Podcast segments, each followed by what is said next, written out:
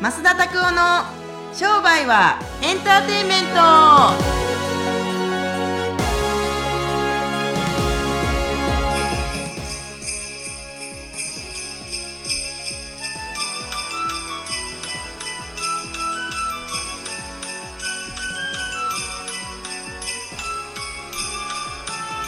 メリークリスマス。クリスマス。なんちゅうけれのはい。はい商売はエンターテインメント。いいね。今年もクリスマスがやってきました、はで去年の今頃まだポッドキャストやってます。やってないと思うよ。やってなかったですやってなかったと思う。これ今ね1週間とか10日に1回更新してるんですよね、はい。そうそうそうそう。まだやってなかったと思いますけれども。初めてねなんですけど。25日になっちまいましたね。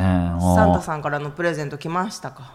サンタさんからのプレゼントか。あのサンタクロースっていうのは大人になったらやってこないもんなんですか？こんなことないんですか？そうですね。子供た私がサンタクロースがいないって知ったのは小学校5年生ぐらい。これ子供たちも聞いてるからそのこと言わんといて。あ聞いてくれてる？聞いてくれてる親子で聞いてくれてる人たちがいるから。あいるいるいる。すっごいいる。ああんまりそういうこと言わない北方がいいよ。欧から来る。うーん。知ってる？それに乗って。で私の友達が、はい。あのーまあ、サンタさんにね北欧のサンタさんに連絡するから娘さんにね幼稚園の年長さんの子に、娘さんに「サンタさん何が欲しいの?」って。はい。書いておいてって言ったら,、秘密ってずっと言ってて、そうするとでもサンタさんにお伝えできないからねって。はいはい。お手紙書いてくれるママ送るからって言ったんだって、うん。そしたらえっとなんて書いてあったと思う？女の子？うん。うーん何やろう。あのーお母さんが私のお母さんでありますようにとか書いてたんですかね。よくわかんないですけど。むっちゃシュールな答え。ななんなんですか？なんて書いてあったんですか？マーメイドになる薬が欲しいですって書いてあったんだって。かわいい。下半身人形になりたいってこと？そう。魚になりたいってこと？そうそうそうかわいいよね。お母さん困って。マーメイドの薬は今ねないからサンタさんがね返信してあの他のプレゼントは何かなっていう返信をしたっていうね可愛い話がこの前、へー。SNS で友達が載せてたんですけど。なんかあのでもローラさんの最近のなんか脱毛かなんかのコマーシャルのポスターで人形にな、マーメイドになったよね。下半身が。ね。だから今さなんかその現実にない動物が世の中で流行ってるのかもしれないですね。えー例えばどんな人魚でしょ？はいはいはい、はい。まあ、いるのかもしれないけど、まあ、見たことはないじゃないですか。とかあとはユニコーンとか。ユニコーンのキャラクター流行ってるじゃない？すごい。ああれってでも架空なんですか？本当に架空だって飛ぶ牛馬の角が生えてるやつだよ。うんうんわかる。いるの？いやーなんかその中国とか日本のキリンってわかりますか？キリン。あのあの竜のみたいな。ねあのキリンビルのキリンさん？そうそうそうそう、ん。ああいうのはもう珍獣として、えうんなんかぬヌエっていう動物っていうが、いうの珍獣がいるんですけども。うーんあ存在しいひんねや。ないやあうんなんやろう。いるリットルいやなんかね僕ねすなんかすごいなんかこんなこと言ったらなんかお前ディズニーかぶれかと思われますけれども、僕動物っていうのはそうああいうリトル・マーメイドとかで出てくる人魚さんとかユニコーンとかそれヌエとかキリンとかってなんかい本当はいたんじゃないかなってビッグフットってわかりますか？ゴリラみたいなやつとか、はいはいはい、ああいうなんとかも撮影とかされてますよね。だからなんかね、まあ、最近珍獣ブームなのかなと、うんなんか急にふと今のマーメイドつながりで思いついちゃったんですなるほどね。面白いね。なんかね、でも子供たちにもしあちかさんあの子供さんおられますけれども、もし子供さんにマーメイドになるお薬が欲しいっていうふうにサンタさんにこれ送ってくださいって言ったらどうします？どそっかーっていう。あそっかって言いますか。そっかじゃあお願いしてみようね。他に欲しいものもあるうーんな？るほどなるほど。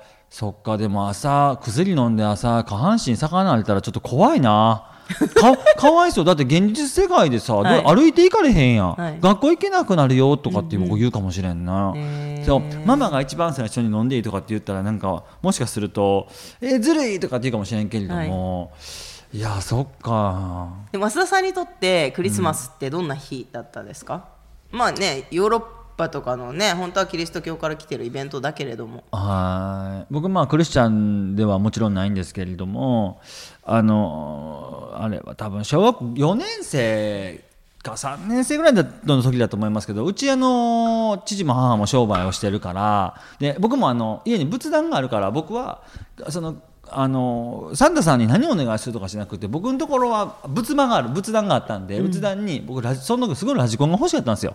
欲しいラジコンがあってでこれをくださいとかっつって仏壇のところにこう備えておいたんですよ。来ると思って。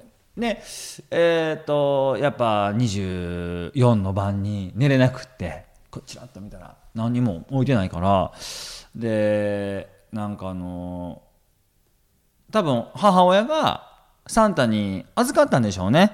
お店で。あのこれをタクちゃんに渡しておいてあげてくださいみたいな感じで。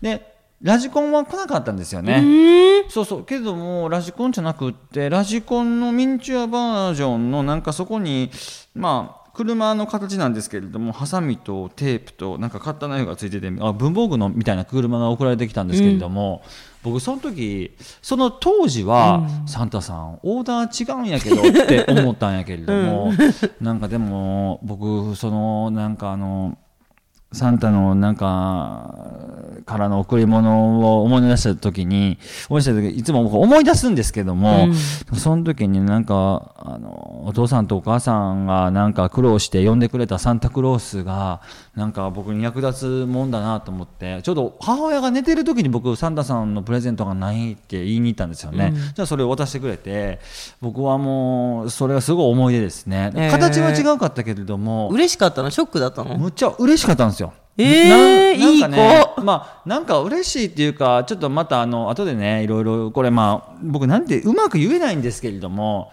なんかサンタさんも一生懸命考えてそれをかん送ってくれたんだなって、うん、思ったらなんかやっぱサンタさんってすごいなと思っていい子ですね。私だったら違うやないかって言ってめっちゃ切れると思います。あそうですか、うん、なんか。嫌な子だったもんだってサンタ頼んだら何でもくれると思ってたああなるほどね。あのこの前なんかヤフートピックスかなんかヤフーのマガジンかなんかで読んだんですけれども子供がそこなんかあのまあ男の子とかだったら車とか好きじゃないですか、うん、でであの子供がむっちゃすごいむっちゃすごいんですよね。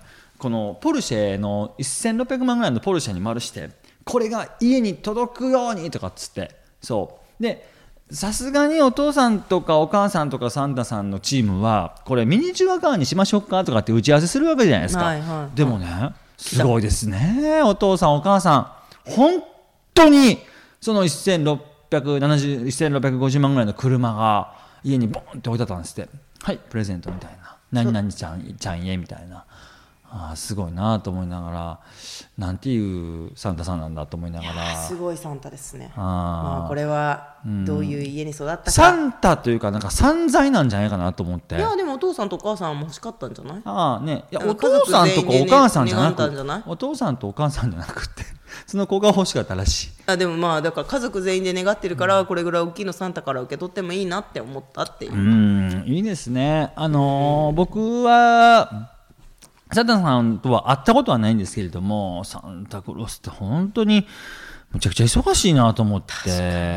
とはいえでもねやっぱりサンタさんに願ったとしても、うん、親のポリシーに合わないプレゼントだと結構弾かれちゃったりする可能性もあると思いません？なんか言ってたやつって言って第一希望第二希望で例えばですようちの子とかだったらピンクのキラキラのなんかプリンセスの乗った自転車が欲しいって言ったの、でもその年齢の子にそれも超大きいんですよ。小学生向けっていうか、ね、じゃないとないのそんなキラキラしたやつ。でなんかでそう考えると弾かれちゃうじゃん。ピンクのキラキラつけてあげるしかないじゃんねなるほどね。でもピンクのキラキラ私が嫌いだから弾いちゃったりとかしてさ、ピンクが欲しいって言ってるのに緑にしてみたりとかでそういうのって結構ね親がどういうふうに育てるかとかなんかどういうポリシーかでね、ね、変わってくるなと思って皆さんどんな思い出があるのか今日はどんなクリスマスだったのかね。子供たちはこのイブの日に、うん、えー、まあ、昨日ですよねにプレゼントを受け取ってワクワクした気持ちだったりだったりとか、そのなんかがっかりしたら気持ちっていうのかな、はい、っていうのがいっぱいあると思いますけれども、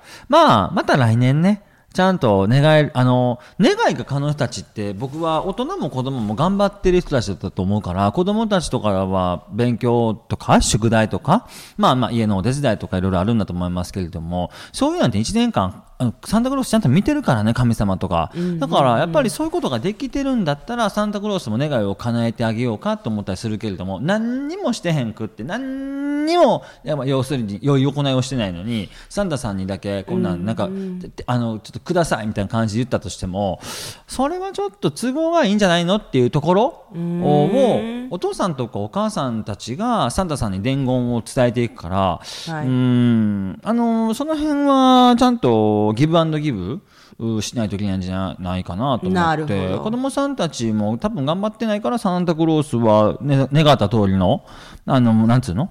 あのギフトをくれないっつうか。頑張んないともらえないの？やだもう生きてるだけでくださいよ、ねえねえねえ本当はそれがいいんでしょうけれどもね、あはい。のなんか残念やったなってことをお父さんとかお母さんがもしかしてサンタさんからの伝言で伝えてあげたりするとその子はもしかしていい子に育つかもしれないですよね。ってなるほど。感じです。はい。ちょっとなんかすごいね。クリスマストーク。いやー本当にね、はい。ぜひいい感じ。教えてください。なんか最近は増田さんちょっとあの SNS で Twitter を触っているって聞いたんですけど。ち ょあのーこっと触っているの、うん、あのいいね。なんでかって言ったらちょっと自分たちがつぶやきたい時につぶやけるあのつぶやいてる。なんかやっぱり高級ホテルすげえ感動する。なうとか言うたりするんですよ。ナウって使っていいんですかまだ？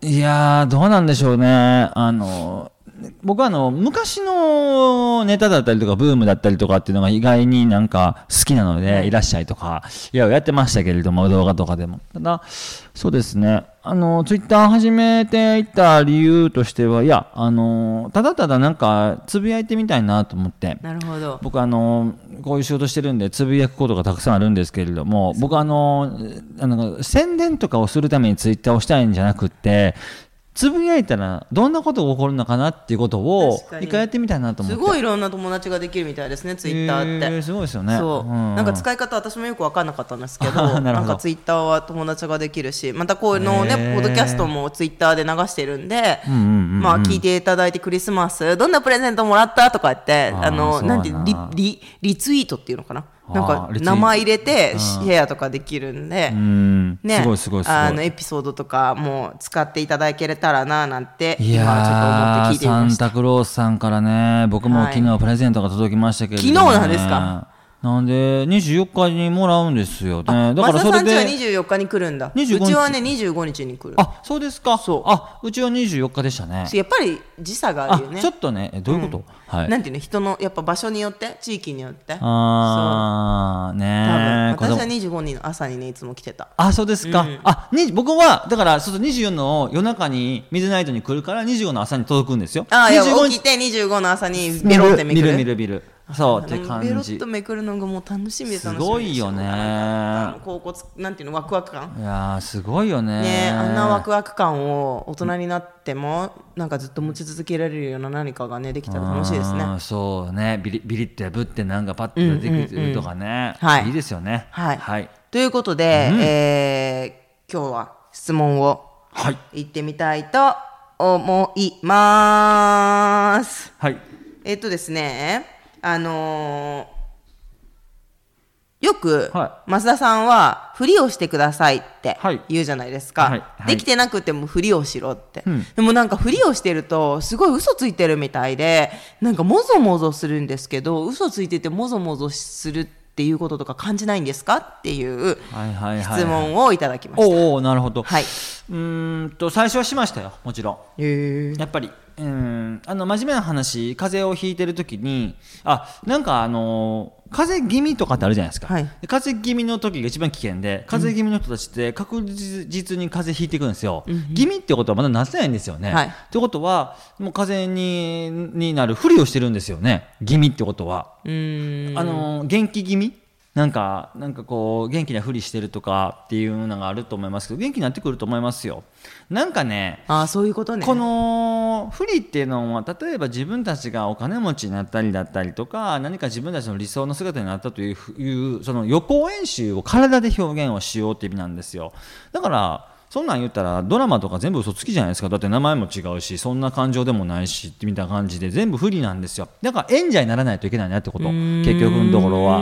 そうアクトレスとかアクターとかそんなんみんな嘘つきになるじゃないですか。そのこと言っちゃうと。なるほどね。そうそうそうそうそういうふうな形で自分たちがそうなったりするとどういう体の使い方をするのかとかどういう感情なのかってことを練習してほしいんですよ。はい。だから別にそれがクソ真面目にあそんな嘘つきなことできないとか言ったらあどうぞその貧しい感じの貧しいふりをしていてくださいってなったら、あんま面白くないでしょなごっこやね要するにごっこ、ね。売り上げが上がり気味だからもう売り上げが上がったふりしてもいいよっていうことですよね。うん、だからもし もし売り上げが上がった時にそんな雰囲気で仕事してますかとかなったらしないじゃないですか、はい。ワクワクしますよねっていう感じで。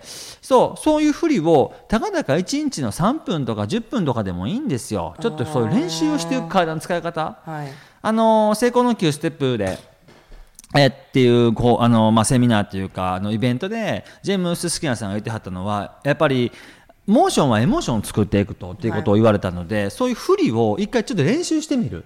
そう。あの空手っていうのも型があるんですけれども空手の型っていうのは何のためにやるかって言ったら相手がこういうふうに打ってくるという想定の型なんですよね。はい。だし別に戦わなくったってその振りをしているだけで相手がちょっと見えてくる。シャドーボクシングも不利なんですよはっきり言って、どういうふうに自分が相相手が出てきてそうで自分がどういうふうにやっていくかみたいな感じの不利なので、やっぱ不利をずっとしてるとそういうふうになってくる自然に。なるほど、ね、体が慣れてくる。あーなんか分かってきたかもしれない、うんうんうんうんだからオリンピック選手なりたかったらオリンピック選手の金メダルを取ってるふりをしながら生きてみるとかそのトレーニングをしてみるとかっていうことっていうことあなんですね。のイメージトレーニングなんです、体のモーションのモーションのイメージそれを人に言うのがすごい嘘ついてるみたいとかよく私今あの外国進出してる私、はい。あの先輩の、はい。先輩というかね人あの人の話を聞いててあ来年はもう外国人ばっかりになっちゃってセミナーがだから忙しくなるんですよって言ってるの聞いてて嘘やろって思うんです。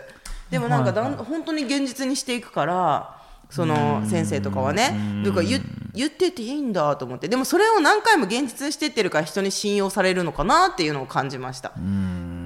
でしかも着実に、あの進んでいるから毎年毎年、で面白いなーって思って嘘い嘘じゃないけどなるでしょうねっていう天気予報みたいな。あそうそうそうそうそう。そうそういうふうになっていくと思いますよ。だってね明日は雨でしょうって言って晴れたからってお前嘘つきやなって言われないですもんね